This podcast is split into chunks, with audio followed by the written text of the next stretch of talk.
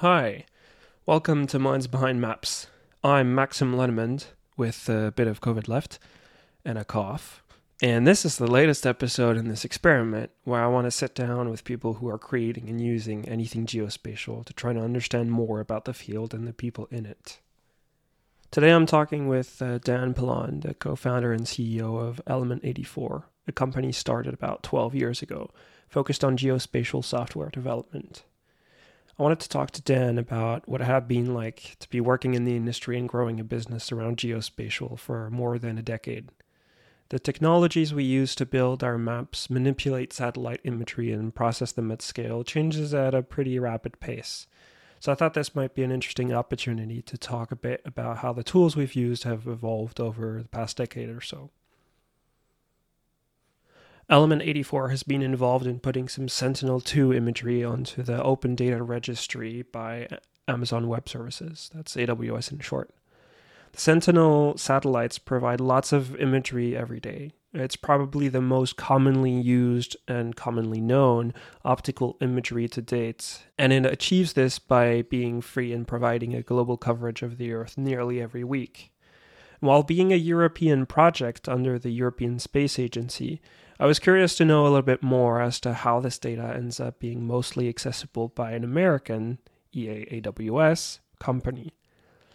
We touch on the need to make data more accessible, as well as the incentives and financials on how and why a company like AWS is interested in hosting this data.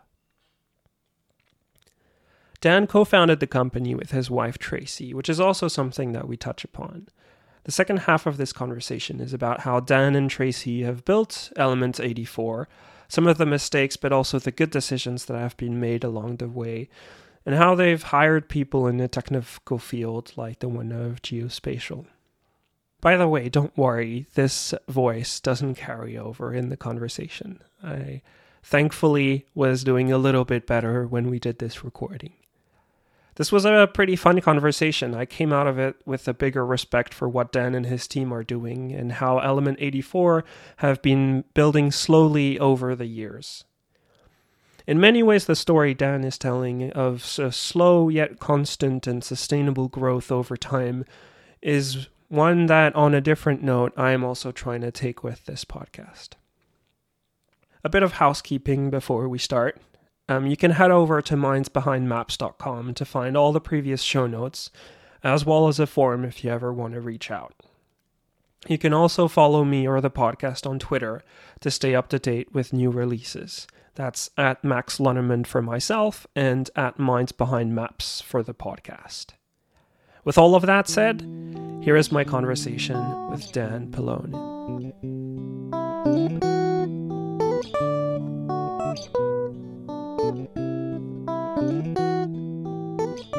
Hi, Dan. Um, welcome to the podcast. Thanks a lot for uh, for being here. Oh, thanks for having me. Um, as you probably know, I like asking the same questions, uh, the same question, sorry, every single time. So we'll we'll start with there. Um, could you please, or how would you describe yourself, actually? Yeah. So uh, my name is Dan Pilone. I am co-founder, CEO, and CTO of Element 84. Um, my background is actually on the computer science side of things, and so have kind of uh, originally, and so have worked my way over to the geospatial side as we've kind of expanded what we offer and, and what we do. So, um, co-founded the company with my wife, which always adds kind of a neat uh, twist to the whole discussion about how Element 84 works. Uh, but that's my background. And uh, let's go there then. Like, one of the things I was actually quite curious is I, I didn't know that Ele- Element 84 is, is like has been going on for quite some time. So how about we start with how things were when you guys started that? Can you explain like when you started it, what was the environment like and why what led you to start the company? Yeah, sure. So before we started Element 84, um, I was pretty early on in another software development company. Um, I wasn't a founder, um, but was pretty early. Loved it. Um, we had a phenomenal culture. Um, we, things things were rocking and rolling. Um, we eventually got acquired, spun off, and reacquired, and kind of that dynamic changed. And so it led to talking with my wife about this whole thing of like, could we create the kind of place that we wanted to work? Um, you know, could we really create a place where we worked with people we enjoyed working with on stuff that mattered? Like that was really it. That was that was the goal of this whole thing. And um, there's urban legends of like me fleeing my phone into the snow one day and deciding it, it didn't quite go down that way. But like we we started the company and kind of only half kidding we were either going to create the kind of place we wanted to work, we were going to have to suck it up and get grown up jobs. And that was kind of how we went into this thinking about it. And there were, we were originally going to be small. We weren't going to be bigger than five people. And then, you know, you meet five people that you like, and well, okay, so we'll get to 10. From 10, you get to 20, and it turns out like 20 is completely unstable from a business perspective. So you got to get to 25 what we ran into or what we saw was that if we didn't let the company grow. And I think that's the right way to put it. We didn't set out to build an empire or anything like that. If we didn't let the company grow, we were going to have people start careering out of the company. Um, as they progressed in their careers, they wanted to work on a bigger project. They wanted to work on, they wanted to lead a project or they wanted to work with this agency or this company or whatever it was.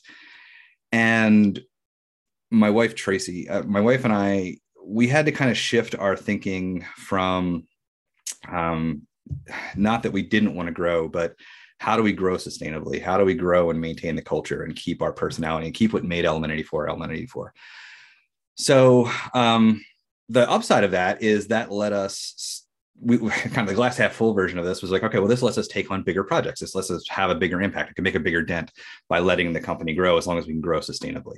So um, here we are. We're we're coming up on 12 years old now, and um, we're we're we hit the 60 mark and a 60 people mark, and and kind of still going forward.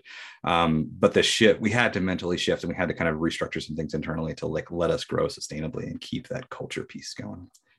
Right. First of all, can you like explain what you guys are doing right now and then we can go back to like how it started from the business point of view. Yeah yeah like what we're doing like what does element 84 offer? Yeah if you were to yeah. like summarize or, or describe what like for a company what does the the company do basically? Yeah yeah so we should have started with that right? That was uh, that'd be a good one to talk about. So um, uh, we are largely a geospatial software engineering firm and uh, i say largely because um, we we're a cloud software engineering firm doing large scale systems, whether it's large scale because of um, massive amounts of data or um, massive amounts of users, or but scalability is kind of the key piece. We started there, and in the course of the company, we kept moving further and further into geospatial because it just lends itself to that. It's it's a whole suite of problems in there.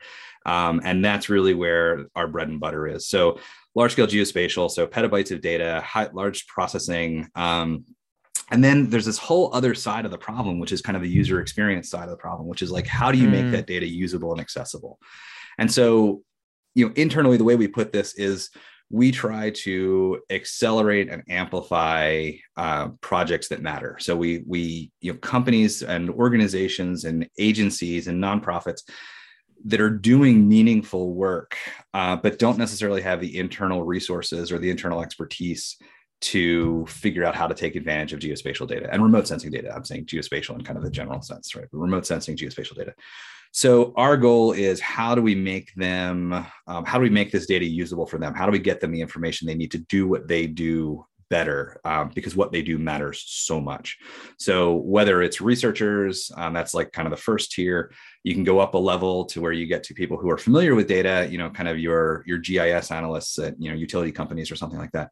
And then you get kind of even a further step removed where now you're looking at um, groups that are doing whether it's disaster response or um, uh, looking at you know water availability and and planning and uh, migration of populations and things like that that there's tons of remote sensing data out there that would help them understand what's going on or how to better respond or um, how to like what what upcoming things they should plan for and be concerned about. Pick your pick your thing. Um, how do we get this information to them and make this accessible and usable? Right. Did i get it right that you said you didn't start off doing geospatial and that kind of pivoted as you went we we had geospatial was a piece of what we did at the beginning but we focused more on and i'll be honest this is probably my background is in computer science my background's in software engineering and software architecture. And right. so it was probably a little bit of that bias from the beginning. Um, we did we have worked with you know nasa and usgs i mean from the beginning we've worked with them for for over a decade now. And um, it was a piece of what we did, but we also had um, a larger presence in kind of other scalable cloud systems. So, for example, in health and medicine. So, like if you look at um, things like genomics and molecular data or proteomics, um, it's actually a very similar problem to the geospatial side. It's a completely different set of data, um, okay. and you know DNA sequencing and RNA. Like it's it's a completely different set of data, but it's a massive amount of data that's difficult to move and kind of suffers from some of the problems that geospatial suffered from, where you know it, it lived under people's desks or it was difficult to find or difficult to move um, or to, to make accessible, and there kind of weren't the big public open data um, repositories that you know kind of geospatial has moved into. So we had other pillars that we were kind of doing but as we went along um, geospatial just kind of became a bigger and bigger piece of what we did um, and we kind of grew along with that uh, kind of in that direction. So it's not exclusively what we do. We do other large scale systems for um, you know nonprofits and things like that but it is the vast majority of what we do now. And what what was the reason for for like it was it just circumstantial? And and if so kind of what happened for it to become the main thing that that, that you're doing? It was a combination of demand and interest on our side. Um, okay. we've been very fortunate that for almost the entire company we have had more work than people. Um, and so the demand was just always there in geospatial. The opportunity was there and i don't necessarily mean opportunity just in a business sense. I mean it in the like we knew this was a place we could have an impact. This was a place where we could help make things better. And then when you do that and you kind of draw that line out from what's happening, like if we can make geospatial data, remote sensing data easier to use, the cl- the kinds of people that we can help, the kinds of efforts that are going on um, in all, all you know, commercial, uh, public, private, nonprofit, pick your thing. There, there's just such demand for it. It's something we can contribute to, and it's a hard set of problems um, kind of mm-hmm. across mm. the board. And so all of that just pulled into interest. Um, and so we just kind of gravitated towards it and continued to expand out what we did. Right. And do you, because you said you've been doing this for like 12 years now, nearly 12 years. Nearly 12. I, I wonder what, how has the problem that you're, you've been solving changed? Because especially oh, in the field of like, it's very heavy on computer science. That's like one of the fields that moves the fastest. Yeah, yeah. Oh, it's been awesome. So, it, it, well, it's, it's funny. All right, so let me let me take back the "it's been awesome" part and say it's been mostly awesome. There's a there's a couple. Uh, there are times where it feels like, man, this is the same thing we've been kind of beating our heads on for a decade, uh, okay. kind of things, and sometimes that shows up. Do you have an example of of that? Yeah. So like metadata is, is kind of one of those examples just to be okay. honest like like discovery of data and so okay here here's the neat thing that happens particularly in geospatial is the whole time you've got a set of data. So if you go back you know whatever go back a decade go back two decades whatever the case is right? You, have got a how fast can this data be cr- created processed generated surfaced et cetera right? And it's moving around on tapes. And so like there's this there's this bottleneck on how fast that data can be produced and made available and everything else. So you, you kind of address those problems.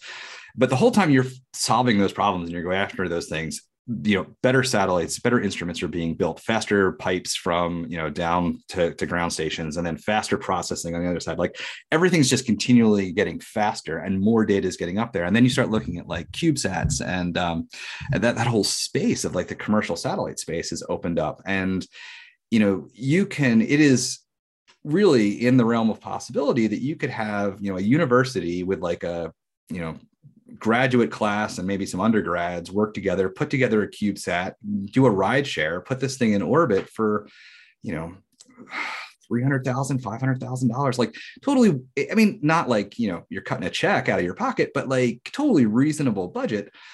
And now you're, you've got an instrument in orbit and you're collecting data. Like it has been commoditized in a good way just like that, which means the data has just expanded like mad. And so you're constantly chasing this, like, all right, well, if we solve this, but now there's an order of magnitude more data. Um, right. Like, okay, like easy concrete example. Uh, NASA's Earth observing system right now has 40 some odd petabytes, maybe 50 petabytes of data in it, right? And that represents the entire Earth observing history. There's two new missions going up, SWOT and NISAR that are going up over the next few years they're going to take that archive from the about 50 petabytes now to about 150 petabytes. So over the next relatively you know, single digit number of years they're going to triple the size of the holdings that they've had in earth science data prior to that. And like it's that rapid increase. And so you get into this like all right we're back here again. We can't move the data around fast enough. So now right. what? How do we deal with it? that kind of stuff. Um, but that, I, don't, I don't want to sound like all negative. So going the other way, like on the positive side, uh, where things have gotten, um, you know, kind of like what the interest is or why. Um, it is a hard computer science problem, um, but man, the the opportunities there are are so cool, and it does change. You know, the the stuff that was nearly impossible before. You know, now you get into cloud computing, and we can spin up you know not infinite compute but as much as we need. We can spin up as much storage as we need. And what's really cool is now that is accessible to groups that it wasn't before. Um, so right like it used to be if you wanted to do um, you know i want to look at this lake over time right? I'm pulling down tons of data and i'm paying for I'm, I'm shipping drives around and i've got to have somewhere to store it on my end et cetera. That data, USGS makes a ton of data available sitting in AWS for free. And I can spin up a couple instances. I can do what I want to do, and I can tear them all back down at the end. And for you know relatively low cost, you know, like normally affordable cost, I can compute on data that I never could have touched before. And that's really exciting. That's really cool. And what does that? What has that changed from a, a company point of view for for you over that period of time? So for us what that means is that our target so the way we think about it is we can keep moving up um, i'm going to call them layers of abstraction right? I can get when we started it was you know your your federal agencies you know you're working with nasa or usgs or noaa or, or uh, nsf and um, and there's some commercial use but it's expensive and it's relatively hard to get to the data and the data is relatively hard to use. As it's gotten more and more and more accessible through efforts that like NASA's doing, USGS, that same group that I'm talking about, plus the introduction of commercial data. They've made it easier to get to the data. They've made it easier to find the data and easier to use the data. That means we can get to people who it's harder that, that they never would have considered it or would have been cost they could never have afforded to really kind of get at some of that data. So um, you know take um, if if you talk like the united nations looking at water um, availability around the world like you could realistically do global water coverage now. And you can look at it and say okay for this area like here this this is a, an area in stress. Um, rainforest monitoring uh, wildfire response pick your thing. You know this is a, a, that it just really wasn't achievable. It wasn't a, it wasn't accessible to these groups. You know, disaster response is a great example. Um, you know wildfire response that you know there's there's so much more data available now um, than there used to be and it's much more accessible. That, that's awesome. Like that's that's what gets us all jazzed is like right. okay we can go work with those groups and help them get to this stuff. And from like you know i'm a i'm a data scientist. The that that part of like the tech side as well it just i love that as well. And so i'm really curious is like from the work that you've been doing has that shifted as well towards bigger scale projects in terms of like the the size of, of not just the data, but even the area that you can take into account? Oh yeah, yeah, absolutely.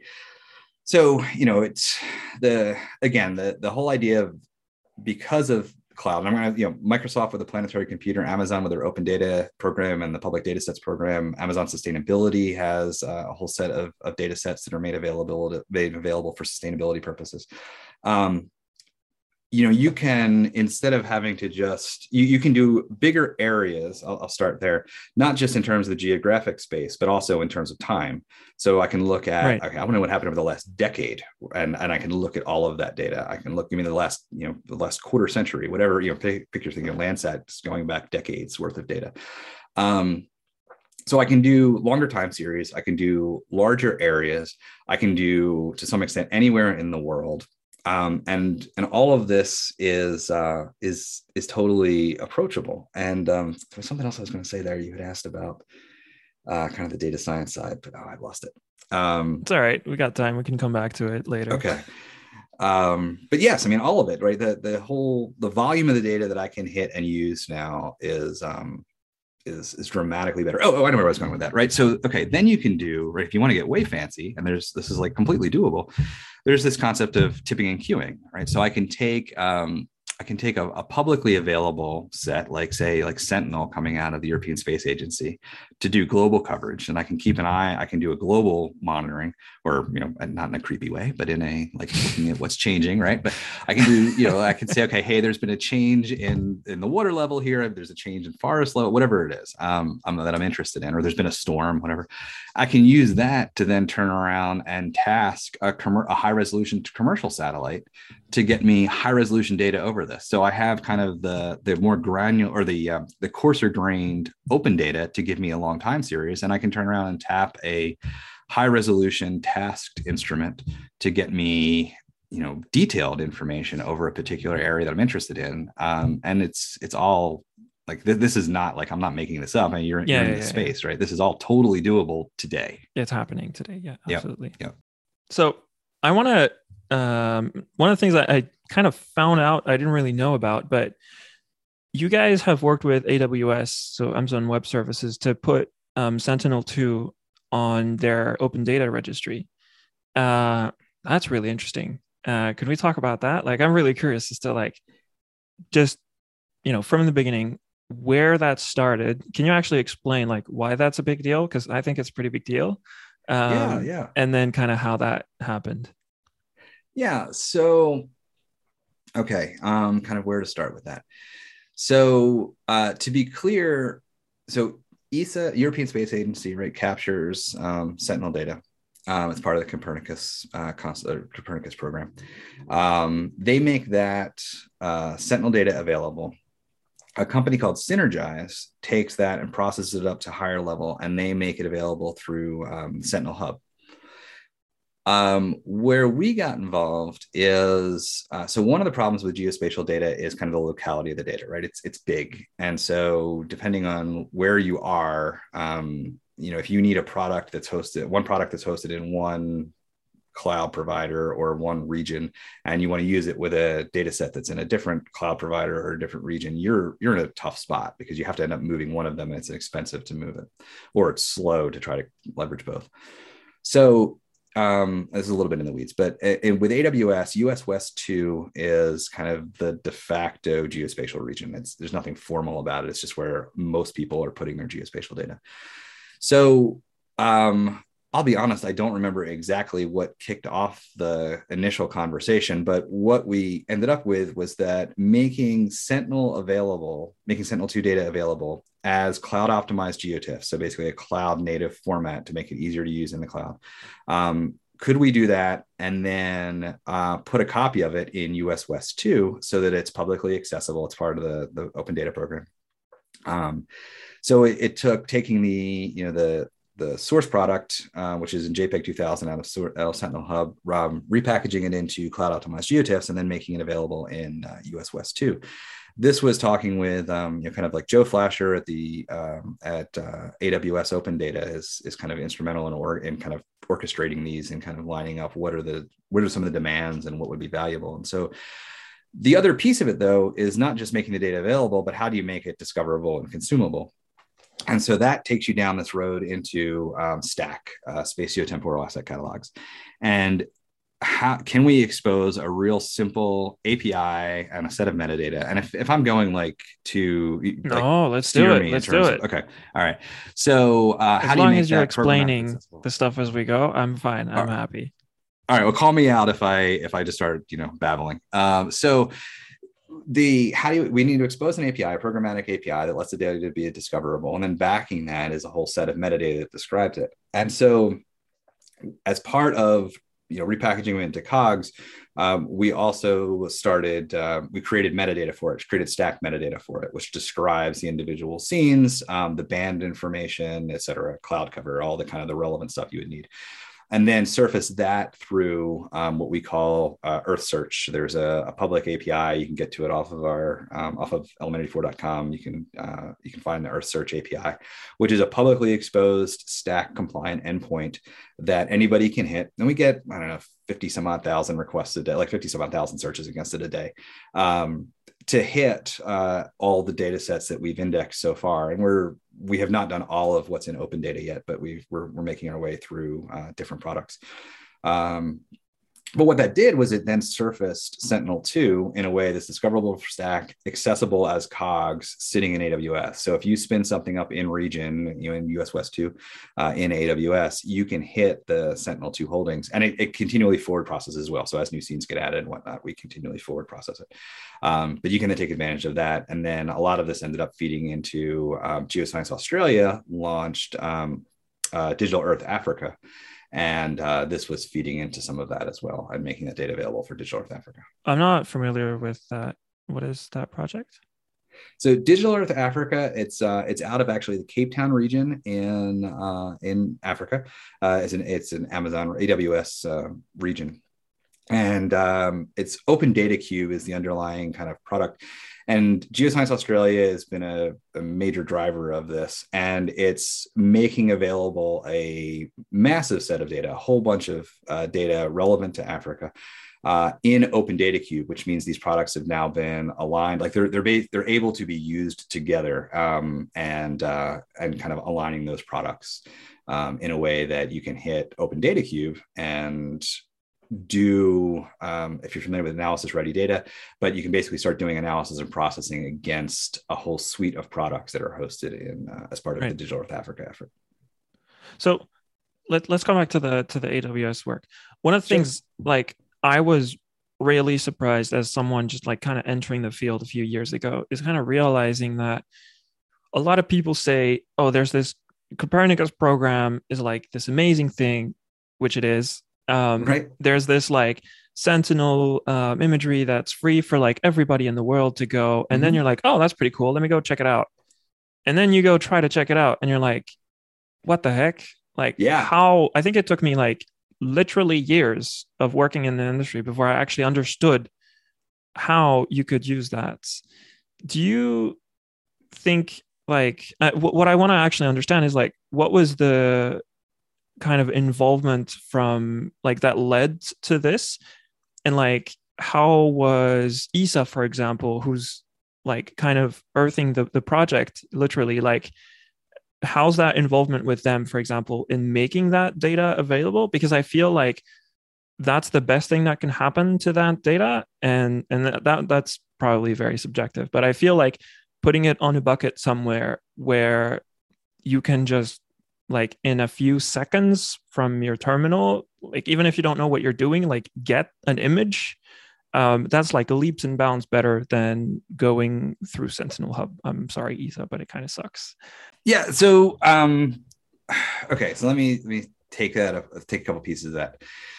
So um the the I totally agree with you, right? Like open data is a huge opportunity, um, and so if you start there, right? So ESA is making this data available. Now, the, the ESA model and the NASA model are slightly different. I, I say ESA and NASA, but other agencies, right? they're, they're, a little bit different. In the ESA model, they make the kind of the raw data available, and then um, other groups can process it up to higher level. Uh, NASA takes a slightly different approach, which they will tend to produce slightly higher level products. They'll, they'll provide the low level data as well, but then higher level products also.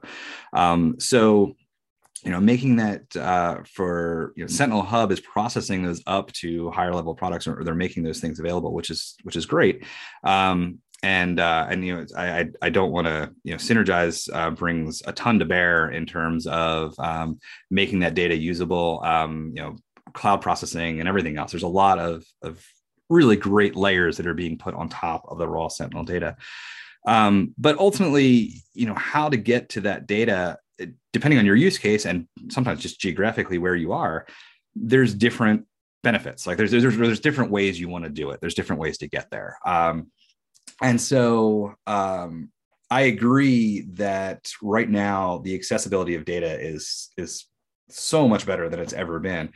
And so you see groups like I'm going to go back to NASA and USGS again, like they're making that transition, they're pushing that data out. And even more so, uh, NASA has gone even one step further beyond. They have an open data policy, and they make their data available, and it's free to consume. It's even free to pull down. Like they, you know, you can you can ex- exfil it from the DAACs or from AWS, and um, and there's there's no charge to you to get to that data.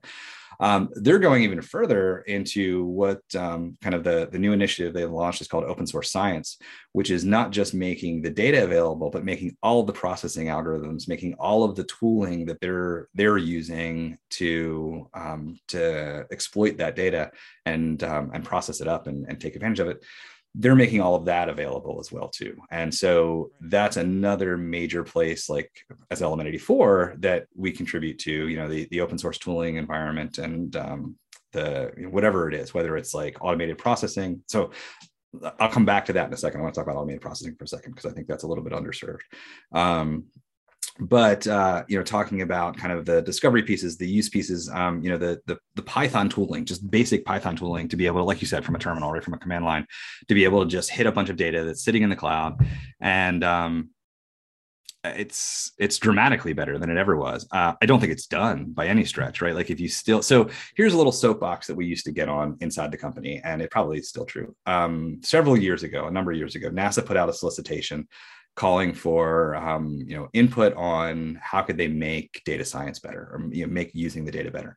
And in the solicitation they put out that the typical data scientist the typical nasa researcher spends about 60% of their time preparing the data and uh, 30% of the time actually doing actually doing the research right? I mean, you, you know you have a data science background. I'm sure you've you've struggled through this right? The data wrangling and everything else that goes with it um that's awful right? Like just just put that in any other field right? Like if you are a doctor and you spend 60% of your time you know getting ready to go see patients for 30% of your time or um you know pick anything right? If you sat down as a developer and you spent two-thirds of your day getting your machine maybe maybe some people do that but you know you spend two-thirds of your day getting your machine ready for the the third of the day that you're actually productive so this became like this internal soapbox rant for us um, at element 84 and it was like if we could just have the time that it spends fight that people spend fighting with data you could double the amount of science being done without having to change a dollar in the budget. You could just double the, the amount of science.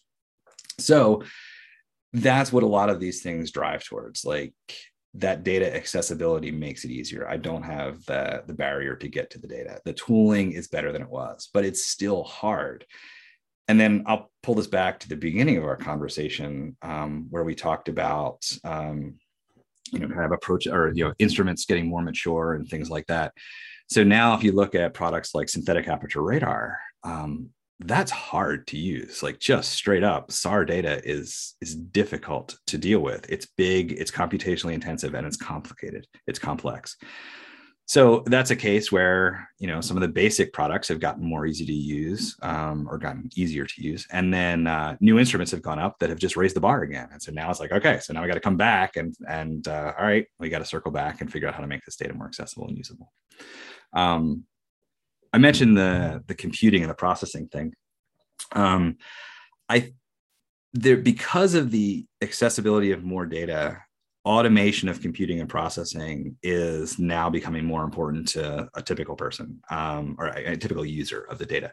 Um, right how do i do this? Okay great i can i can use qgis or i can use some you know, gdal with python and i can i can go at some of this stuff myself. But like if i want to do this whole area or if i want to continually watch this area or i want to see this area over time um, that's a hard uh, it, it just you kind of get down into the weeds. Um, AWS talks about undifferentiated heavy lifting. It's not quite that, but it's similar to that.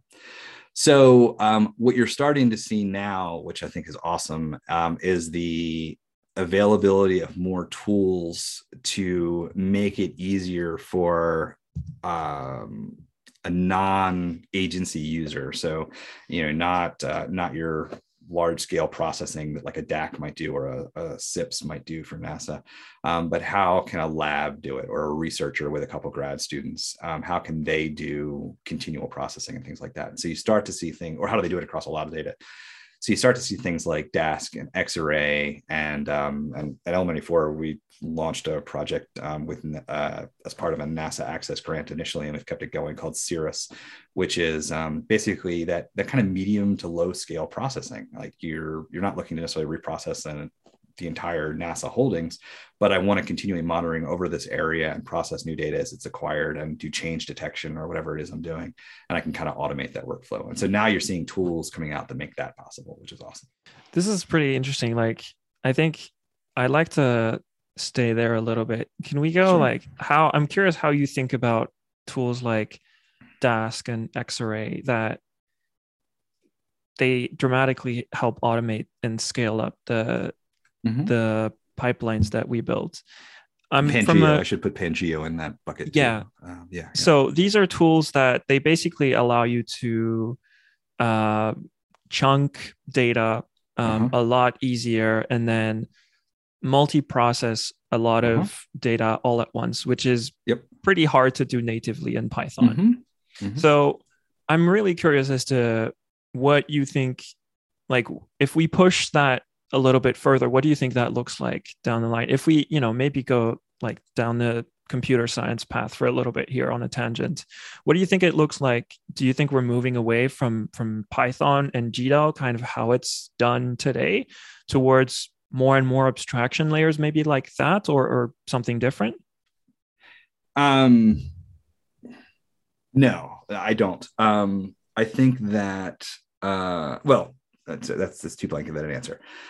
I think you have, I think they're kind of two different levels of things, right? Like, so you have like right. you know, GDAL as your tooling or something like that. And I, and under the hood of like almost any, uh, geospatial anything at some point if you you know you dig deep enough you're going to find somebody running GDAL at the bottom like that's that's just the and and there's a lot of validity to that right these algorithm the the the code in in GDAL or, or Goodle for so like you don't get complaints of people saying I'm pronouncing it wrong, but um, for uh, the, you know those algorithms that implementation has been vetted and validated and works and is reliable and is consistent. And so everybody using it is running the same thing against the code right? So that's a that's a major piece of that. And there's a lot of validity in that. Re-implementing all of those things is a non-trivial so is it kind of like GDAL is the COBOL of geospatial do you kind of see it like that I think there's a little bit of that. Yeah, I mean, I think I think GDAL has uh, has been doing a good job. Like the maintainers of GDAL have been a good job of continually evolving it. Like you know, it supports COGs and it support you know pick your thing um, MRF and things like that um, as it continues to improve or continues to evolve. So I don't think it's like stuck. I would maybe a little bit more like Fortran kind of like at the end of the day, right? You're getting down to like I have a hard set of processing like mathematical processing that's going to be done against or you know the, the, algorithmic processing that has to get done against this data. And this is an implementation that we all use and we all agree on and it's been validated and it's vetted and everything else. So okay so that piece i don't think is going to go anywhere. And then at the other end um, you know maybe you'll get to like at the at kind of the other end like the user end of things like maybe you'll get to um, you know user interfaces and things like that. We can talk about that and kind of what that user experience looks like on top of this data. But the um, but from a you know is is it going to replace python or anything like that? You still need some way to express what you want to do to this data. Um, you know whether you're doing it in r or you're doing it in python or whatever it, it's it's kind of immaterial. Um, it's you, you need some way to express what you want to do to this data. Um, i think where things like dask and xarray um, and um, and honestly cloud computing and cloud optimized geotiffs and cloud optimized point clouds and all this other stuff. Where these things fit in is um, is now taking giving you the ability as the as the analyst or the data scientist to express what you want to do and then these tools sit in the middle to take advantage of low level things like GDAL to then do it at a scale that was previously unreachable for you. And so I think that so like a, okay, a very standard workflow. Um, if you're really doing kind of like automated processing of things, so you have some processing workflow framework like Cirrus. Uh, that that's what we would use most of the time. Um, you have some kind of processing workflow that maybe it's doing data ingest, um, metadata generations, other things like that, but it's creating your geospatial data lake, or you're using somebody else's geospatial data lake. Um, but you have you have that kind of thing running. And then what you have sitting next to it is you know jupyter lab or um, you know jupyter hub um, or pangeo sitting there that's able to uh, hit that data hit that geospatial data lake that your your that all of your stuff is sitting in. And then you're using python or something along those lines to iterate through an algorithm to develop okay here's here are the questions i want to ask. Here's how i process it to get that. Here's how i want to visualize that data to see my results. I want to see my time series plotted you know here's the data i'm using. Here's the corrections i have to apply to it. Here's the masking i'm doing to it. And that's a whole other space of stuff that should be easier but whatever. Um, and then eventually like okay here's the information i'm ultimately interested in. Plot that over time or give it to me as a heat map over top of something else whatever um, okay, cool, that works. Now, ideally, you can say, all right, now take that, and I want you to run that against the entire Landsat time series. I want to run this over, I want to see what this looks like over the last 20 years of data, or I want to see what this looks like over this entire continent, um, or, or pick your thing. That's where this set of tooling drops in. Um, and then when you marry that up with elastic compute in the cloud, now I can spin up a ton of resources. And I can do, instead of it grinding for weeks or months, I can run this in parallel and I can get it done in an hour or two hours or eight hours, kind of whatever I'm willing to pay for. Um, I can I can run it that way, and that's where this whole suite of tooling falls in. So do you do you see it moving towards people learning to use those directly more than the underlying layers that are underneath? Yeah, I think it depends on who the people are you're talking about. But so yes, yeah, I think what I mean the, is like data scientists, just people using trying to answer questions like from whatever data. Yep. Yes, I think that for your your data scientists, yeah, I think they're going to move to a higher. I mean, ultimately, like this is just the trend of everything in computer science and geospatial and remote sensing data is just another it's another branch of that right? Um, that uh, you're just always moving up a level of abstraction. You're, you're getting more capabilities you're getting and and the lower level details of how to do it get abstracted away so you don't have to worry about it. And you can think more um, at the level of what is my actual question that i'm trying to ask? And uh, and what do i need to answer that question? How you get there gets automated over and over and over again. And um, and so, yeah, I think you're going to get, you're going to move up the stack. Like the data analysts are going to move up the stack. And the nice thing is that what that does is it also pushes more towards users that are further removed. So you get users who are, you know, even less familiar with geospatial data. And not only do they not know GDAL, but they probably don't know Dask or Xarray. And that's what like, you know, you can now expose to them more interactive, you know, GUI based stuff um, where they can focus on asking and answering the questions that they care about. And then behind the scenes, there's a lot of that's been abstracted away. Right. I want to take a bit of a like go somewhere else. Um, one of the things I was actually quite curious is to understand if we go back to what we were talking about on the work that you've done for AWS. I'm actually quite curious as to like who paid for that because it feels like it's this free data that's uh, available like it's done like as you were saying nasa esa um, takes care of those but then those are freely available at the end. So this is probably a naive question but i still wanted to ask it. Like what's no, no, the business great... model behind doing something like that yeah it's a it's a totally fair question um and it's it's a great question it's an important question because there's always a lot of stuff of like, oh, it'd be great if I could do X, Y, or Z. But the reality is somewhere that like somebody has to pay yeah. for whatever it is you're trying to do. Right. So, okay. So there's a different, um, I'll kind of hit different ones. So in the case of NASA, um, like the NASA EOS holdings that I was talking about, um, those as they transition to AWS, uh, that's that's a NASA effort, right? So if you pull data down from a NASA DAAC, if you pull data down from if you pull NASA data down from NASA's holdings in AWS, that's all being uh, paid for and, and, maintained by NASA. Um, AWS has a different program um, or another program. They have a program called um, the AWS Open Data Program. And in the case of the Open Data Program, um, they cover the costs of making that data available for free. Um, their business model, and I, I, can't speak for them, but I, I'm, I'm not going out on a limb here, right? Their business model is if you make that data available and easy, as, as easy as possible to get to on AWS, then what that does is that draws, you move the compute to the data.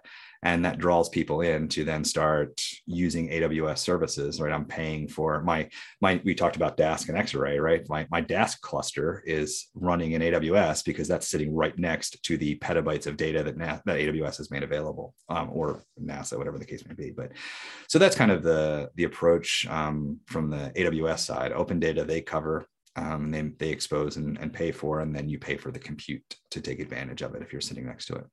Um, when you get to the Sentinel pieces, uh, like the stuff that we did, it varies. Um, in some cases, there are uh, there might be a commercial um, entity that wants access to a product and they'll pay us to to do whatever you know to do the processing or product generation or higher level processing or whatever it may be um, they'll pay us to do that. Uh, in the case, in some cases, well, we cover that um, as kind of a contribution back to the community. So, for example, um, we're heavily involved in uh, the STAC community um, implementations like STAC Server. Um, we make Cirrus open source. Um, we like there's a there's a number of things we've kind of thrown out into the open source world that we use internally and maintain or you know that, that we use regularly, uh, but we contribute it back out to open source. Um, we feel like there's a little bit of a like honestly we feel like there's a little bit of an ethical obligation uh, like going back to the gdal thing right? Like we're sitting on top of gdal for a lot of the stuff that we do. And like how can we you know we're, we're leveraging these tools. Like we need to contribute back. Like we need to help advance the whole thing. Yeah i was going to ask about that. Like what's the what's the um rationale or reasoning from from even like a, a business point of view about like you're building all these pipelines and and why putting them open source behind because it feels like it's a um, from a bit of a game theory point of view maybe it kind of feels like it works as long as everybody plays along. Yeah. And it's surprising that everybody's playing along in a way. So yeah that's why i'm kind of curious to ask about that as well. Okay there's a bunch of different dimensions to this. So um again sorry, we've got say that to you ask these questions and i'm like all right here hold on because we're going to talk for a couple minutes. All right so um let's do it the uh okay so there's a couple different pieces. Um on the altruistic side right there's a i, I think there is kind of a, a moral piece of you know realistically it would be i think impossible to build any piece oh, yeah I, I, think maybe it would, it's a fair statement. It would be impossible to build any piece of software right now and you're not leveraging some piece of open source like full stop right? And so there's a piece of this from a business perspective, like a, a, business ethics perspective, that at Element 84, we feel like we're building on top of all of these great things that other people have contributed to. Um, that like we have an, a moral obligation to contribute back and support some of these things. So like we put aside money on in our annual budget for open source work. Like just we're going to just contribute back and keep it advancing these things. So there's that aspect of it. There's also the aspect of some of these things only work, like to your point about game theory, like some of these things only work if we all agree to to use them. So for example, like take STAC, right, or or OGC APIs, or, or pick your thing, right? They only work. They're only valuable if if I if everybody is using them or a, or a, significant portion of them are using them. Like if we can get all everybody to agree on STAC as the metadata standard we're going to use, well, then awesome. All of our tools get better, even in-house proprietary stuff all gets better because you now have uh, many more data providers that are using it. And so if we're all going to agree that this is what we should use as our standards, then like, why not all pool resources instead of all of us having to build it individually? Let's all pull this together and we'll contribute to an open source version that we all share um, because then it's a multiplier for everybody involved. Um, so that's another kind of dimension. Um, then from a purely business perspective, right? And this is a little bit of a philosophical view, but from our side, when we're talking about things like geospatial data lakes or um, you know remote sensing process remote data processing and, and all that kind of stuff if we're working with a customer and we have long relationships with our customers. We don't usually do like short term projects. We, we're, we're generally not structured for like come in do a one or two month or three month engagement and, and boogie out. Um, we want like multi year relationships. Um, we have customers where we are their entire engineering team. Um, they they do the business side they and all that. They are completely transparent with us like look here's our roadmap here's our here's how profitability works like here's how the whole thing they, and and we are their engineering team. We provide, you know, almost like CTO level consult. Like we work with them hand in hand over years and year long, multi year long roadmaps. So in that model, trust is is absolutely vital. as well as if you're that company, there's a risk factor, right? There's a risk mitigation factor that if I'm the other company, if I'm one of our customers, I can't have my company, I can't have our success dependent on Element 84 continuing to be there or continuing to maintain the thing that they're doing or whatever mm. it is. Like I can't stra- I can't just rely that I'm going to that my whole company will fail if this other one fails, right? Like that's you just as a responsible CEO, like you can't you can't absorb that kind of risk. Right. And so from our side, the the way we can mitigate that risk with with our customers is we say look like we're going to build you open source solutions and if at the end of the day you're not happy with us if we're not providing value or just realistically you don't need us anymore right? Like you've we, we've done the things you needed done. You're you're cruising along and like okay we're, we're good now for a while whatever it is you can walk away. You can take this to somebody else. You can move it in house you can run it yourselves. And there's a like it's a philosophical difference from saying like nope you're paying a license fee. You're locked into me. Like you you're going to be paying this forever. Um, we don't take that approach. And instead um, i kind of want to sound all like you know high and mighty here but like from our side the way we approach it is like the challenge for us then is we have to continually provide value. We have to it forces us to continually innovate and drive things forward because as things get commoditized if we just keep doing the same thing we're doing if we keep selling the same thing that we're selling eventually it's going to be commoditized. And so instead let's commoditize it ourselves. Let's make it as open source. It reduces a risk from the client side because they can take that software and find somebody else to support it if they need to. And we focus on making sure that we just keep raising that bar as we go forward. Yeah so what i'm really curious is i, I like what you said about this is not like there's no we're not going to do like lock you down and have a licensing fee um, that you have to pay forever because otherwise you're screwed. Uh, maybe this is, is also like a, a, naive take on it, but I feel like that's pretty common in the geospatial world compared to other worlds. If you go to uh, I'm thinking like music production, for example, or anything related to video. Like it feels like Adobe, for example, has this huge grip on people where it's like you're gonna have to pay this forever to get access to these things.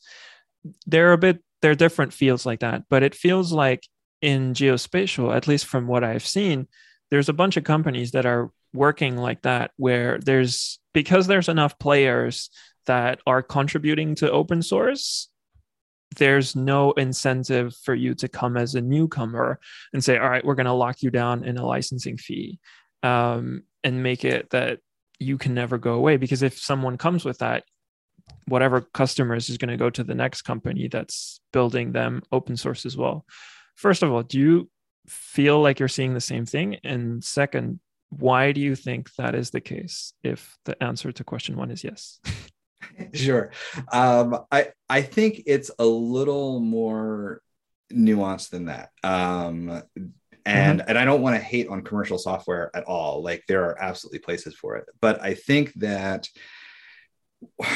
I think one of the video is is potentially in this space. Um, video is, is also large, but so for example, take if you you, you brought up Adobe, so take like Photoshop, right? If I'm doing image editing, um, it may absolutely be worth it for me. Like, say, I'm now I'm like I'm not trying to hate on open source either, but like if I'm going to try to do my image editing with like GIMP uh, versus doing my image editing with Photoshop, I am far more productive in Photoshop. Like that is just a far more sophisticated uh, you know capability. Like there are there are things where it is worth it for me to pay. Like it, it's just a trade, right? I'm willing to pay money to get more of my time back or get a more sophisticated set of whatever.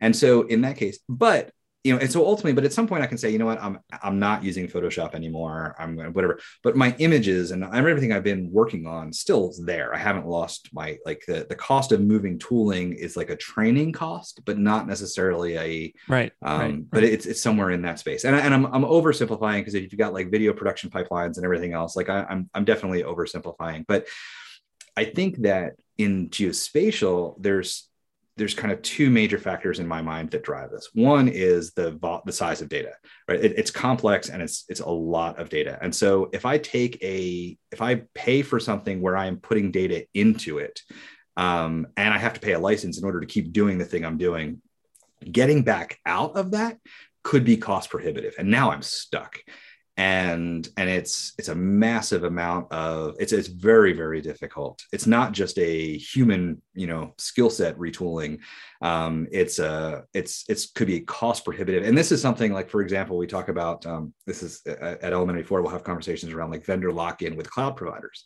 right? And we have great relationship with the cloud providers. I have nothing i have nothing but great things to say. But there's always a discussion of like vendor lock-in. Like do you build natively? You know, do you, do you build to native aws services or native azure services? Or do you go like a kubernetes route and everything's generic and i can move it to any cloud? I'm cloud agnostic and all that kind of stuff or on-prem. Um, what I feel like isn't talked about quite as much is the data side of it. Like the reality of it is, if I needed to move this piece of software and I needed to re-implement it, I could do it. Like, I mean, it might, might not be fast, it might not be cheap, but like I could do it. If I've got 40, 50, 100 petabytes of data in Cloud Vendor A and I need to get out fast, there is not a cheap, fast way to do that. And it could be cost prohibitive to move that data back out and put it somewhere mm. else.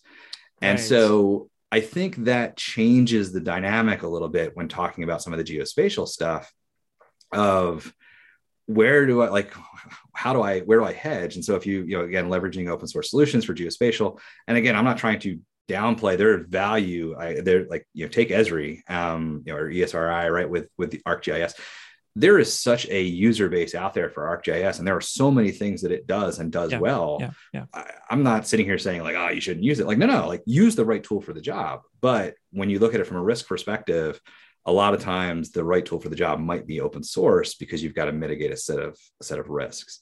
Um, and then the other piece I would put in kind of the other dimension. That's that's like the first part of it. And the other dimension is that communal part of it, right? Like I need you know uh, if I want to use Landsat and Sentinel together, if I want to use Grace uh, for water values and I want to use SAR data for land sublimation, if I've got to use these different products and I want to use some Capella SAR data for something and I want to use some Planet uh, optical data for something, whatever, um, I want those all to agree, right? I need those things to all kind of be operating. I, I need to be able to put those products together somewhere or have a set of tools that can work across all of them.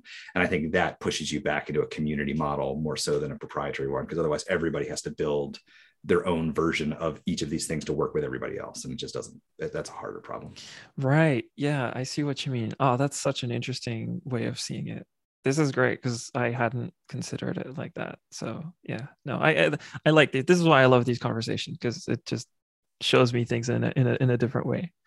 All right, let's let's move on to something else then. Um, one of the interesting things that you mentioned at the very beginning and that that we said we'd talk about is the um, aspect of co-founding Element 84 with your wife. Mm-hmm. Um, that's not something you hear all the time. And so I'm really curious if we can go a little bit there, kind of what how that happened and like how it's been going because it's a bit of a um yeah, I think not very common situation. And I, am very curious as to yeah how that has gone um and just your experience on it.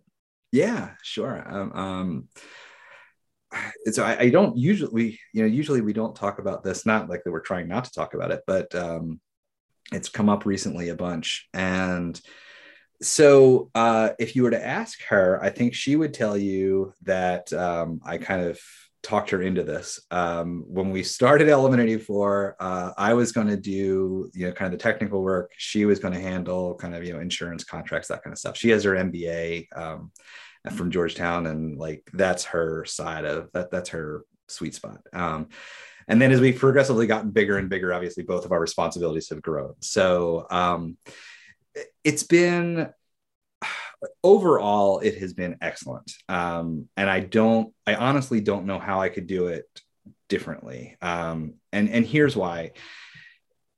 Building a company, starting a company, anybody who's who's done that, um, it's it's time consuming it's hard work. Um this isn't like a I, i'm not complaining about it. Like it's just the reality of it is like there's just you know there's you're you're responsible at the end of the day for what happens and you're responsible for the decisions. At the same time you've got to empower other people and kind of delegate that stuff out and everything else. Um, but it takes a lot of time and to be able to do that my wife's name is tracy and, and to be able to do that with her is so much better than not doing that with her right? Like it's something that we can all be in. Um you know my my kids are involved. Um like they you know they they have the shirts and uh, my oldest we have we have a we don't take um, we don't do interns below college level but uh, when my oldest started college like he interned at, at when he graduated high school he interned at element 84 for in computer science. Um and to be able to sink into it and it be something that we work on together and we succeed together and celebrate victories together is awesome. Like and it would be i just don't think i could be as committed to it. I don't think that it would be the same if i was doing with some other people because um, it, there's a it's harder to balance, right? It's something that we can work on together. It's, I don't want to say it's a hobby as a family, but like it's something that we're invested in together and we can work on together. That's awesome. The downside is like when something doesn't go right, like when there is a problem, it's hard to separate from that, right? Like it's hard to, um, to just leave it at the door and, uh, um, and and come home and you know well I'll, I'll, deal with that tomorrow because it's it's bothering both of us right like it's it's there so we learned we had to set up a bunch of rules in the house. Um, it is uh, it's not uncommon that if like we're both sitting on the couch at night, uh, you know, watching TV or whatever, that like I will pick up my phone and like email her something that like popped into my head rather than saying it out loud because like it's just not fair at 10 o'clock to be like, oh, did we sign the whatever, you know, or you know, where do you hear this? Like, so you, you kind of have to like we had to set up rules for that kind of stuff um, to kind of separate those. Um, the the single biggest thing uh, that so we have we have an outside um, group that we brought in. Um, the, the company's named Kaizen. Um, that uh, has been fantastic, kind of from an executive coach perspective and a culture perspective and things like that. And they they have been absolutely wonderful. I, I can't speak highly enough for them. Um, but with their help, we as we got bigger, as Element 84 got bigger, we put in place a leadership team um, and we lean on that leadership team all the time, and they are absolutely wonderful. Um, and that was huge because it took some of that off of just being Tracy and I, um, and it gives us an outside perspective. Um, one more thing I'll hit on here that I think is really important um, and is kind of a weird consequence because sometimes you get some people are saying like oh well if it's a husband and wife team like what happens if you have a problem with one of them? And like how do you how do you deal with that? Or you know are they um you know is, is that going to go sideways? So uh tracy and i regularly disagree about things. Like that's just part of um, we're we're both comfortable with that and um, and we come at things from a different perspective. I am very much uh, I am very risk tolerant. Um, I am very much the, like how hard could it be? Like let's like we got this and we'll figure it out.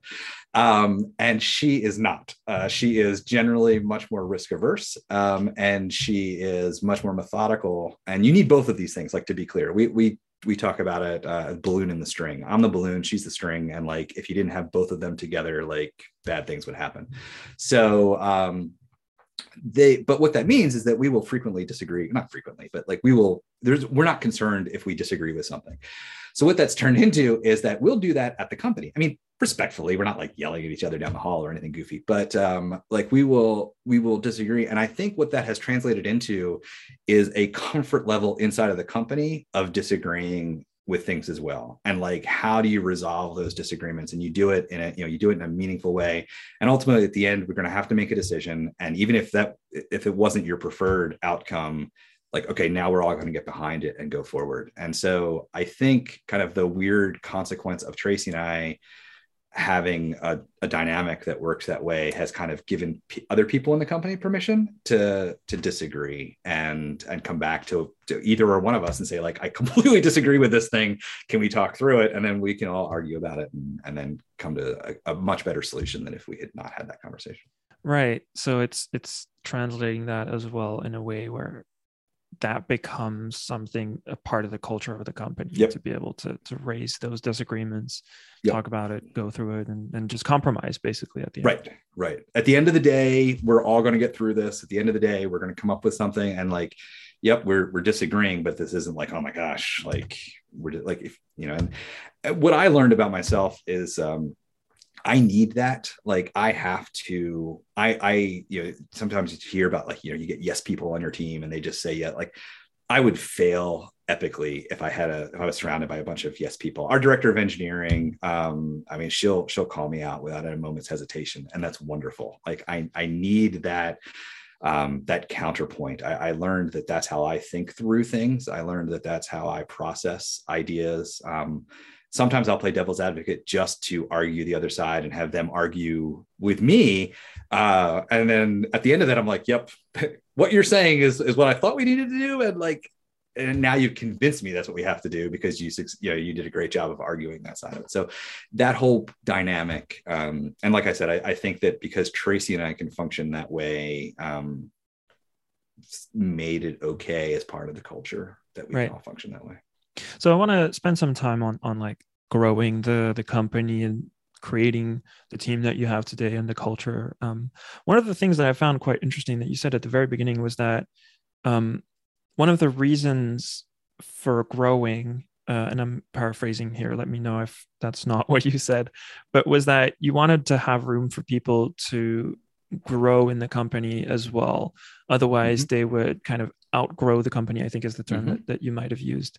Um, again, with the naive questions, why is that a problem? Like, why would that, why would they're having like i guess turnover where it's just like those are not the people that are needed anymore for example in the company and then you bring in other people why would that be a problem and in, in leading you to to want to also keep people i'm as i'm saying that it feels like super cold of a question but i'm actually no no it's a curious. fantastic question. No it's absolutely a fantastic question. Um okay so we refer to it as careering out right? We don't we don't want people to career out of the company. Um i, I want to say that like for some people like the right answer depending on where they are in their career um, the right answer might be you know no like this this isn't a great fit. You know you should go do something else. Um, we have had people that left the company and come back uh, and okay. totally totally reasonable. Like they wanted to go do something else. They went there and they're like no i really liked this over here and they come back. That's that's totally fine. Um, what's funny is we actually frequently have some of the hardest time hanging on to junior people uh, more so than senior people um, because they don't have the breadth of experience right? They want to go try something else. They want to go they're early in their careers right? They're still trying to figure things out. So that that's fine. Like we like we i, I remember um, so we have you know going away parties for people who are leaving. And uh, we had hired somebody new. I, I honestly don't remember who it was that said this but the like on their first day we were having a going away party for somebody else. And they're like like they were clearly uncomfortable. And they talked to us afterwards. They're like that is just so wild like where they had come from. And i don't remember where they came from but whatever company they had come from like if someone quits like they just kind of quietly disappear and like nobody talks about it. And um like no like you know i, I want i want people to pursue their passions and do it. I, I hope they're at Element 84. Like I, I hope that's where they want to pursue their passions.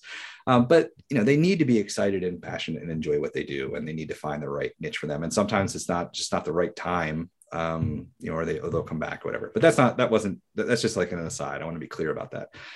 Um, to your point about why let the company grow or anything like that, or kind of why worrying about careering out. So there's a couple of different pieces of this. One is culture. This is I'm, I'm going to totally quote um, Kaizen, the group that I mentioned before. They they talked to Tracy and I about this when they first came in. So much of culture is employees seeing how decisions are made um, and what those decisions are at, at the moment right? So when something actually happens to a company or, or when, when a company's you know, doing something and makes a decision about we're going to do this, we're going to introduce this benefit, we're going to take this project, we're going to get rid of this project, whatever it is. Um, those decisions are ultimately what make and how those decisions are made are ultimately what makes up the culture of a company. And so you have a set of institutional knowledge um, of people that have stayed with the company because they they like the way decisions are made they become part of that culture right? There's an institutional knowledge in them they've been through this they've seen it and they're going to model that when they make decisions. And so to have someone leave because they want a different culture or a different environment or a different whatever okay totally that that's no problem. To have someone leave because these projects just aren't challenging enough um, and they want to um, they want to work on a bigger project or they want to work with this particular technology. I mean within reason you know if they want to go like write names on rice that's a different problem. But like if they want to uh, you know but if it's like i wanted i want some ml expertise um, i want an exam an opportunity to work on a machine learning project um, if that's something that we that's in our wheelhouse I would so much rather figure out how to give them that opportunity at Element 84 and retain all of the culture and the spirit and the energy and the historical knowledge and everything else that this person has. I mean, at the end of the day, it's the people that make up the company and make up the culture. And so if you're rolling them over um, because they reach a certain point in their career, then there's a certain amount of stagnation that the company suffers from a maturity perspective you don't have that long view in the company anymore um, to, to help steer it forward. Right. And so moving from there, like, how have you approached bringing in new people in, in the company? Like, I'm guessing that's also changed over time. Yeah, sure. It has. Um, I, and I guess uh, one other thing, I, real quick, uh, let me go back for half a second. Here. Yeah, sure. The, um, you had mentioned about like versus, you know, what if there, if you, you need different people now than you needed then? Um, I think there's absolutely uh, some truth to that, right? As, a, as you as a company grows, as it changes, as the environment changes, you want to introduce new blood, new ideas, new skill sets, right? So you need to be bringing in stuff too. Um, the other thing is that as the company grows, if you let the company grow, um, like okay here like here's kind of a, a relatively easy way to, to think of this or kind of see how you get here. Let's say we have three whatever senior developers who are senior engineers who are phenomenal. And um, and they all have aspirations to be an architect on a project or a chief architect or a technology a technical leader or whatever do you really want to lose two of them because you only have space for one like no i like i want i'd love to have the right. i want the whole company to be phenomenal people who are all on their way to do great things so then it becomes incumbent on tracy and i and the rest of the leadership team to basically grow those opportunities like if we can get bigger well now we need more chief architects or right. more chief technologists right. or whatever pick your thing directors of x y or z or now we can introduce a cloud practice. Or we can introduce a dedicated geospatial practice. We can introduce a dedicated machine learning practice. And now we need somebody who can lead that up. And like you know what? I've got this whole crop of really talented capable people that are all looking for their next challenge. And if you don't grow that you lose just this great group of people that rightfully want to continue to level up and take on harder problems that sounds like such an interesting approach to growth. It, it, it feels like, and maybe this is just because that's what we talked about, but it, it kind of feels like a, a, a um, how do I put it? It's like a people focused growth. Yes. Absolutely. 150%. Um, we we joke. Uh, so Tracy and I, we have no outside invest. Like we don't take any venture capital or anything like that. We okay. don't have any outside investment, right? So we're a privately held company. It's just Tracy and I, and then um, some internal uh, shares and things like that. But um, Tracy and I will joke sometimes, like, man, the shareholders are going to be pissed about X, Y, or Z, uh, you know, whatever this thing is. Um, but we have always backed into growth. We have never said we want to grow 30% this year, figure out how. We've never come at it that way. We've always come at it the other direction, which is like we want to do X, Y, or Z, or we have people who want to do this. All right, where does it go? This project has an opportunity to grow. Here's a, an agency we want to work with. Here's an area we want to get into. All right, how do we do it? Um, and then internally, you know, we want people to everybody in the company. I'm like way off on a tangent. I want to come back to your how do we get new people thing. That's but, okay. Um, Again, we've got time. Okay, all right. So everybody in the company, we have at least two points of contact. Um, we we structure it this way. So you have your project line. So you're, you're you're the team you're on, the project you're working on, the project manager that you work with, and then you also have deliberately not on your project. You have a mentor. This is true for everybody in the company um, and you have a separate mentor. And the whole purpose of those two things, and different people gravitate to different things. Some people super thrilled on their project. don't don't touch anything. I'm good. I'm loving what I'm doing. They're cruising along and they're neck deep in the project. Awesome, no problem. Other people are like, here's where I want to go next. Like, I'm, my project is cool, it's fine, but I'd really like my next project to be X. Or I, as in my career path, someday I want to be director of engineering or director of user experience or whatever or i want to learn how the business side works or i want to learn how we do marketing pick your pick your thing So the purpose, then they talk to their mentors about that. And that's deliberately not on the project. So the project has no like conflict of interest of like, yeah, that'd be cool if you did that, but then my stories aren't going to get finished. So let's just focus on the stories, right? We, we separate those two things. The mentor's job is to work with the you know their mentee and um, develop goals and objectives and you know here are some certifications here's some training you can do here's i'm going to keep an eye out for a project for you that that needs this or that um, whatever it is like you know there's, there's a endless kind of different options we can do there. But the whole purpose of that is to drive that um, is kind of that career growth for for individuals and kind of how do they want to progress and what are they interested in and what do they want to do and so then inevitably that feeds into the okay so i've got you know two people that want to do this or that. Like okay let's find some opportunities for it. And that drives growth. And, and so it's very right. much a people oriented okay. growth decision or growth um, pressure. Yeah. So that, um, no go ahead. no go ahead. I was going to jump over to the how do we get people thing but go ahead. Yeah no no go ahead. Let's go. Okay.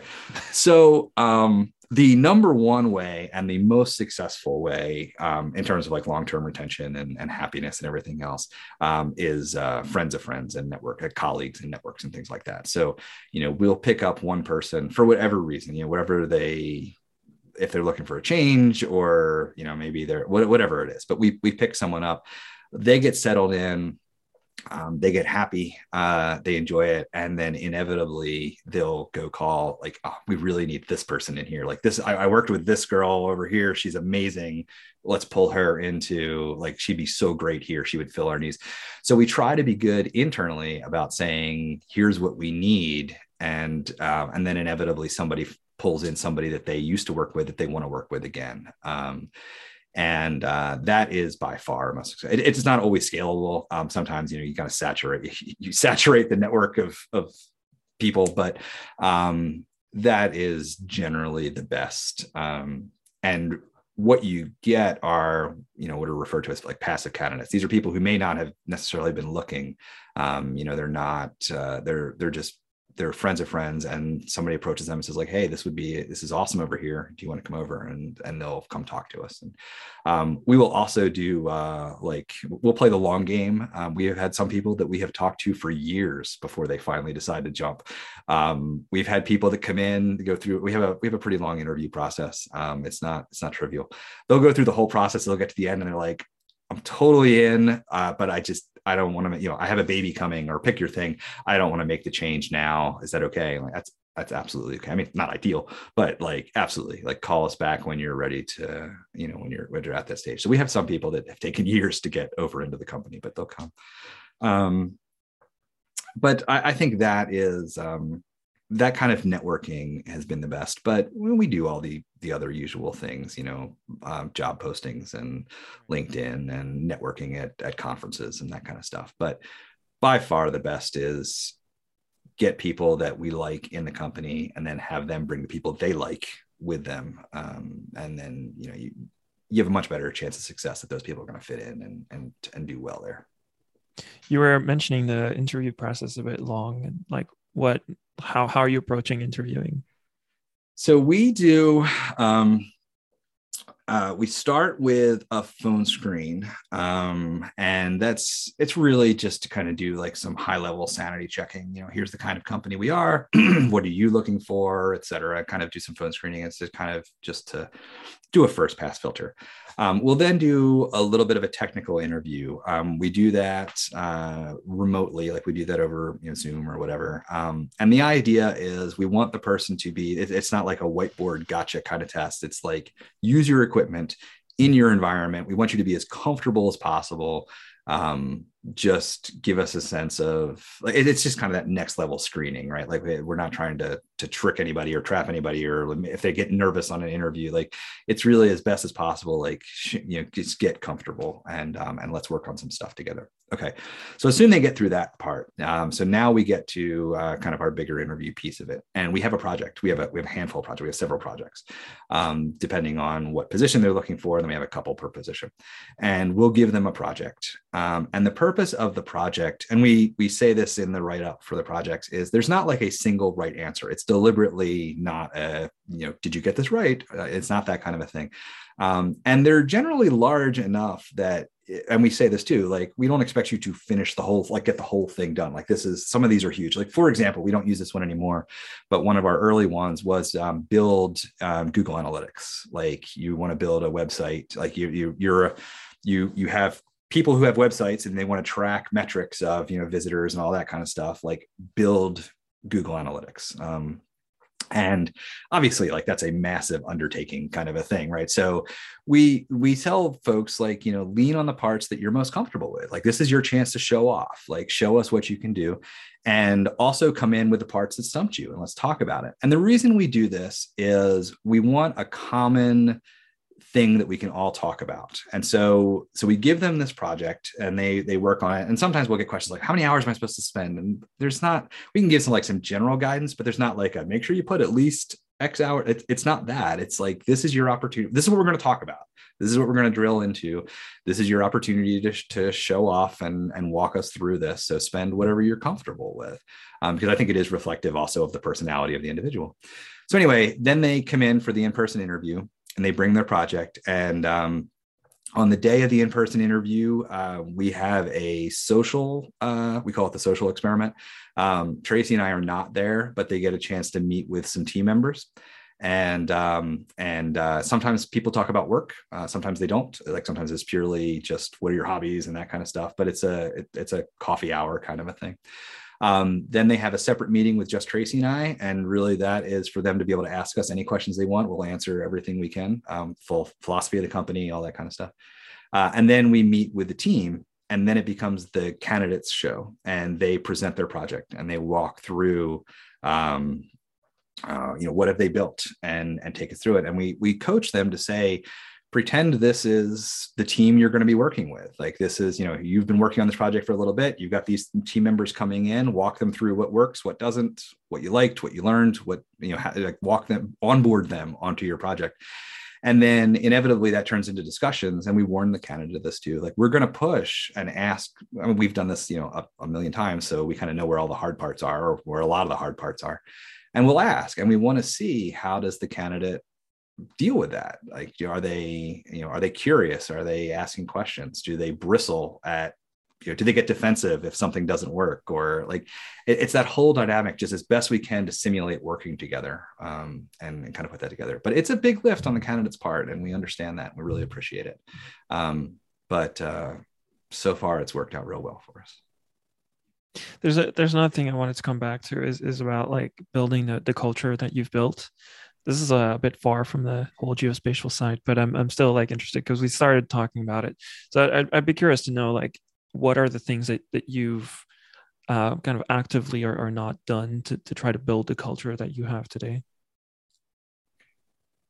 Wait, ask that question again. Sorry. Like, what things have we like? Which things so, are not finished? No, no, or... no, no. Like, like what have you done? Like, how have you built the a culture uh, as the company grows because you were saying at the very beginning like you know let's start this company and it's not going to exceed, exceed five people so yeah, that's yeah. that's okay. easy because you just probably gotcha. know everybody already and it's like right. if you're yep. in a big dorm but yep. now it's 60 i think you you mentioned yep. Mm-hmm. so mm-hmm. that changes as well from how you you you work with people um yeah yeah absolutely um so uh sometimes being totally honest uh, it's forced on you. Um, mm. So, for example, when you get to like 25, like, so I call, I mentioned at the very beginning, I was with a small company, right? And we got, we grew and then we got acquired and everything else. Um, when we hit 25 people, I think it was 25. Um, I called, no, no, I'm sorry. Yeah, yeah, it was 25. Uh, it was 20 because we, we needed to get to 25. We were at 20. And uh, I called the woman who had founded um, the company I worked for before, and uh, her name was Jean. And I was just like, Jean, like the wheels are coming off. Like this is a mess. And um, we, uh, Tracy and I were both on the phone with her, and we're like, this is broken, and this is broken, and this is broken. And she's like, so you're what? She's like, 20 people, right? And we're like, yes, like we're exactly 20 people. She's like, yeah, this is what's going to happen. And like sometimes you just hit these natural breaking points of a company. Um, and sometimes they're stupid. I, I say stupid and like I mean, they're, they're important, but they're like frustrating. Like when you're five people, you can go buy a Wi-Fi router at Best Buy and everybody's happy. You know, when you're 25, 30, whatever people, like all the hardware starts falling apart. Like you have to level that up. And then when you level that up, well, now you need somebody to administrate that, right? Like or you've got a compliance thing you need to deal with, or timesheets. When you're five people, you can all use Google spreadsheet, you know, use a Google Sheet to track your time. All works great. When you're 60 people, that's a train wreck, right? Like, so sometimes you just have these internal things that break. Um, and you just have to kind of adapt and, and grow with those. Um, but sometimes they're social too, right? Like you get those social dynamics that like the group can get to a certain size and then it's going to divide. And then when it divides, well, now you've got a communication challenge between those two groups. And how do you how do you do consistent? Because when it when you're smaller, everybody can just walk in and, and like they don't even have to walk in like just they're constantly in we're all having lunch together and so kind of that informal chatter happens and um, people don't kind of feel disconnected as you get bigger that gets harder and harder to maintain so you've got to be more deliberate about it um, so but I, I, think that so all of those are important um, uh, I can tell you uh, a couple things that I, we got wrong, um, or I, I, got wrong. Um, I'll own this one, but um, putting the leadership team in place was critically important. That was that was vitally important. And then honestly, Tracy and I had to learn how to delegate and and trust and hold people accountable and all that stuff. Um, and then obviously the leadership team that came in had to learn how to work with us and kind of figure that stuff out and, and what their new roles were and things like that. Um, we've had to learn how to set good objectives and kind of um, and that way like make sure that information flows and things like that. But the one that I could tell you we we got wrong. Um, we had um, for you know forever the company was in great shape. Uh, we've um, we've generally been really open with everything. We're not, we don't really hold a lot close to the vest unless we have to. Um, but uh, at the beginning, I'm just being transparent here. At the beginning of 2019, um, we were rotating. We had one project ramping down, a big project ramping down, and a new project coming in, or we, we needed some new projects coming in to kind of offset that. And um, we uh, didn't we, we talked a lot about okay like what do we talk to the company about? Like what are we saying we're like there's just no point like having that conversation because there's no reason for people to be we don't want people to be nervous. We don't want people to feel like their jobs at risk or anything like that. Um, but um, and so like just they'll keep doing let them keep executing on the projects and we'll figure out kind of the bd side. Um, bd had that's actually probably a great example prior to that bd had business development had been very informal it had always been very organic and just conversations um, we got to a certain size where that just doesn't scale anymore. Like you kind of have to be deliberate about it, and you want to go after bigger things, which means they have a longer lead time and all that stuff, right? So you have to be more deliberate about it. And we weren't good at it um, at this point. Um, we were working on it, but we weren't good at it, and um, we didn't really talk to the team about this going on, and so it led to some confusion on the team side. Like i don't understand like why did we take this project? It's a little different than we would normally take or why are we doing this thing or whatever? And what we learned was like that was completely the wrong way to go with the team. We should have been transparent um, much more quickly and and conveyed here's where we were. And so we we made a bunch of changes. We put in place like we we report financials to the entire company um, on, on a monthly basis. Like here's where we are: income, profit, revenue, blah blah blah. The picture whole thing. Um, and so when COVID hit in 2020, we had a whole discussion about like, okay, like this is our chance to prove ourselves. Like we don't know where this is going to go. Like the world is locking down. We don't know what this is going to look like. Um, but we told everybody we promise we'll be transparent with everything. Like here's our revenue numbers, here's our targets. Like uh, we, you know, and we would go through this once a month, and it went so much better. Um, and it was a great, uh, it was a great learning experience for us um, in terms of that. Again, that like open communication and building that trust internally. Um, there's a book, um, Great Game of Business by Jack Stack that um, kind of talks about kind of the open books business model. We're not quite, I wouldn't say we're quite open book, uh, like literally open book, but um, we are really, really transparent on just about everything um, and and how all that stuff works. So all of these are lessons learned we've had to figure out as we've as we've grown. Right. Uh, I don't know if I answered your question, but yeah, no, totally. Thanks. Okay. Um, I again want to pivot a little bit. Like this is one of those questions that I just wonder about.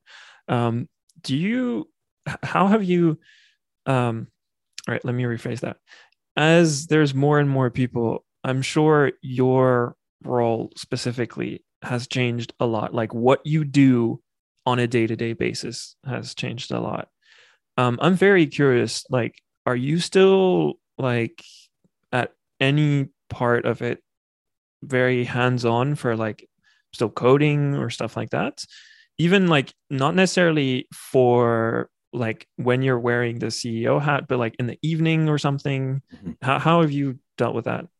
Yeah. So, all right, maybe now I'm getting all the touchy feely stuff. So, um, this has been uh, this was hard for me to be completely honest, right? Like, I I, I have a computer science degree, I have a uh, mathematics uh, background, mathematics minor. Um, like, I am that's that was my bread and butter. Um, as uh, as the company has grown, I've had to get a little bit removed from that. Now I still have a CTO hat, which uh, is wonderful, um, which lets me stay technical. Um, my director of engineering, um, she has picked up a lot of what I, I've, I've, moved some of the things over to her, and um, that's been hard. I'm not going to lie about it, right? It's been a little bit harder to get further removed, but um so from like a day-to-day execution. So i don't code on projects anymore. I did in the beginning um but now like they don't let me. Now you know they'll they'll politely they'll they'll entertain my questions and that kind of stuff, but they'll politely like, yeah, we got this. Um,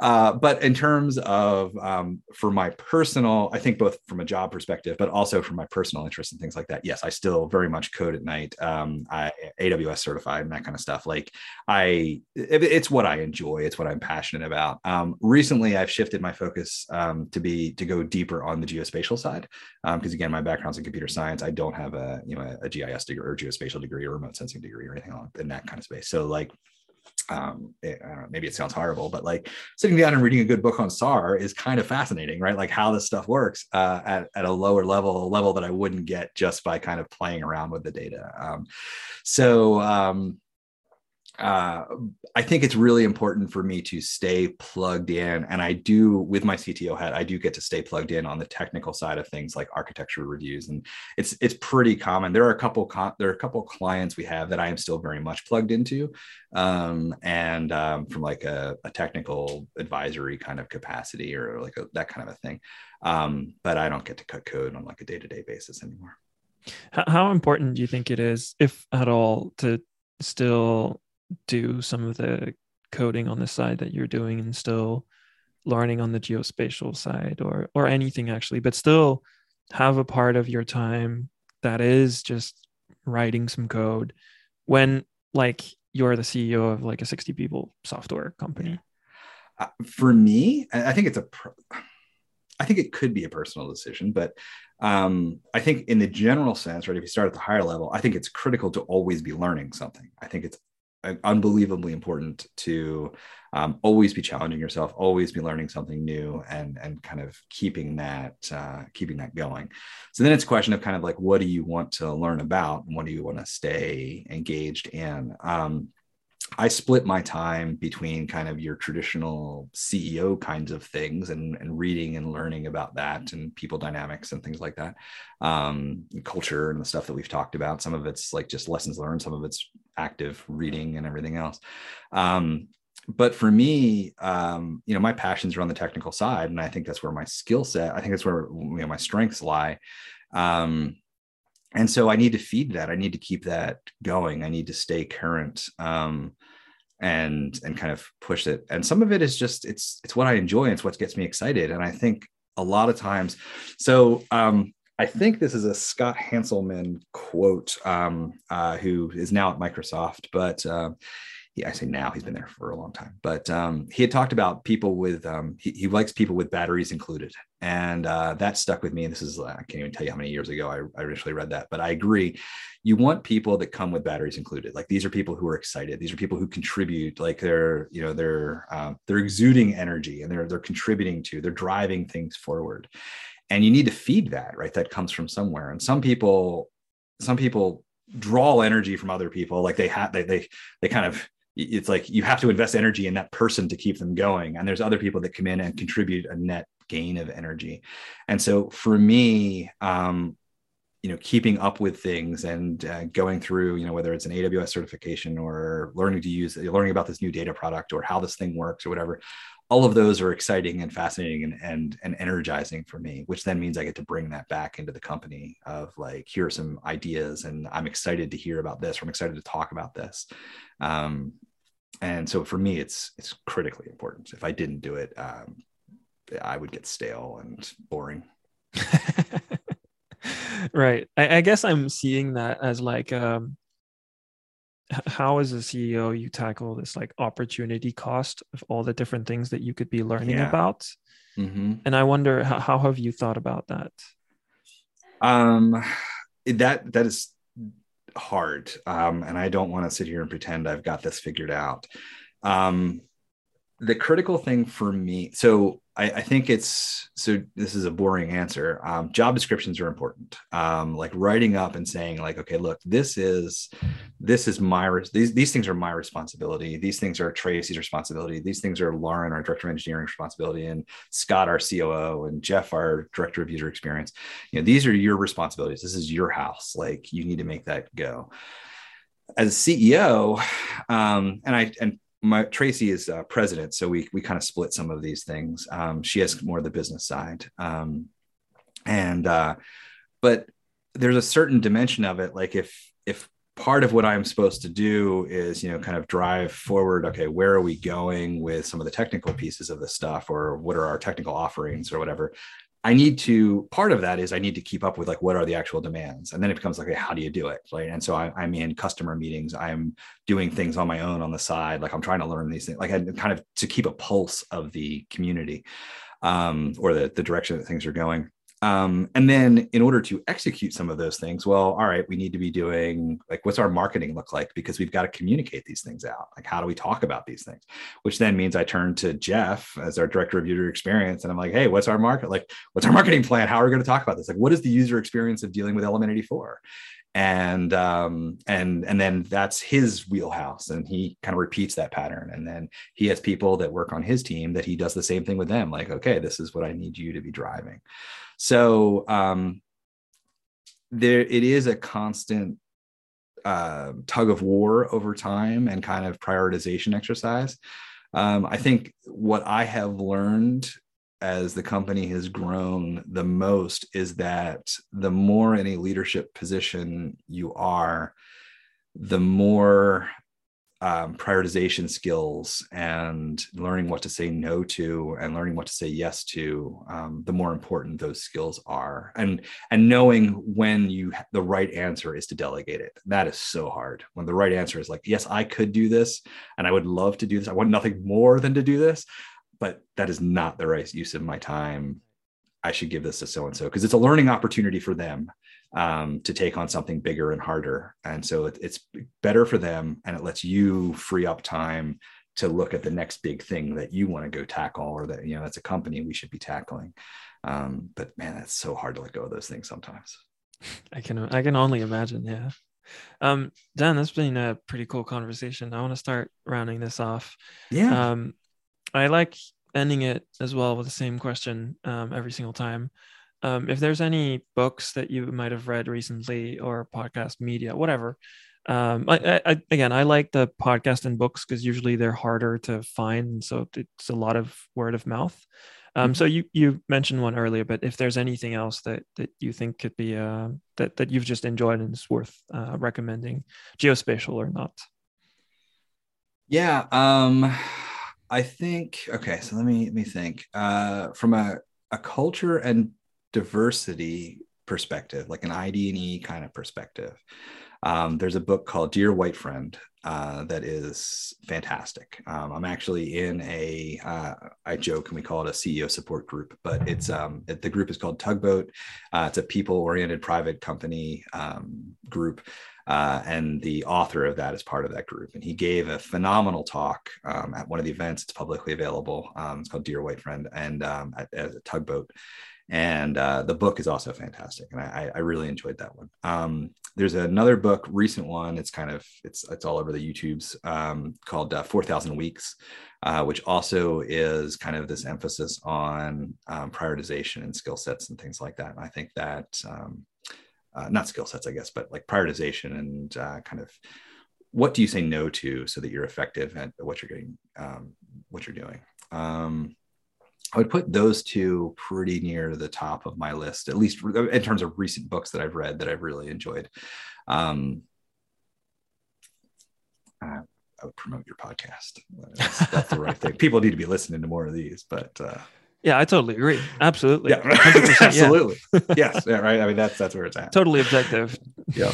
Um, there's also one. Uh, this is an old one. Um, manager tools. Uh, there's a lot of good material. If you go to there, they have like a Hall of Fame. Um, these are all on the business side of things. Um, there's a Hall of Fame uh, website you can go to for manager tools and they have like their classics like how to run a meeting uh, how to do one-on-ones um, how to how to have hard conversations like there's just a couple just fundamental skill set ones that i think are fantastic they're really really good awesome thanks a lot for coming here and spending some of your valuable time with me this has been a, a really cool conversation thanks a lot oh it was an absolute pleasure thanks for having me um, that was a blast i'm sorry for the tapping I'll edit all of it out if I can. Sounds great. Thanks so much. I really did have a, a great time. This is an awesome conversation.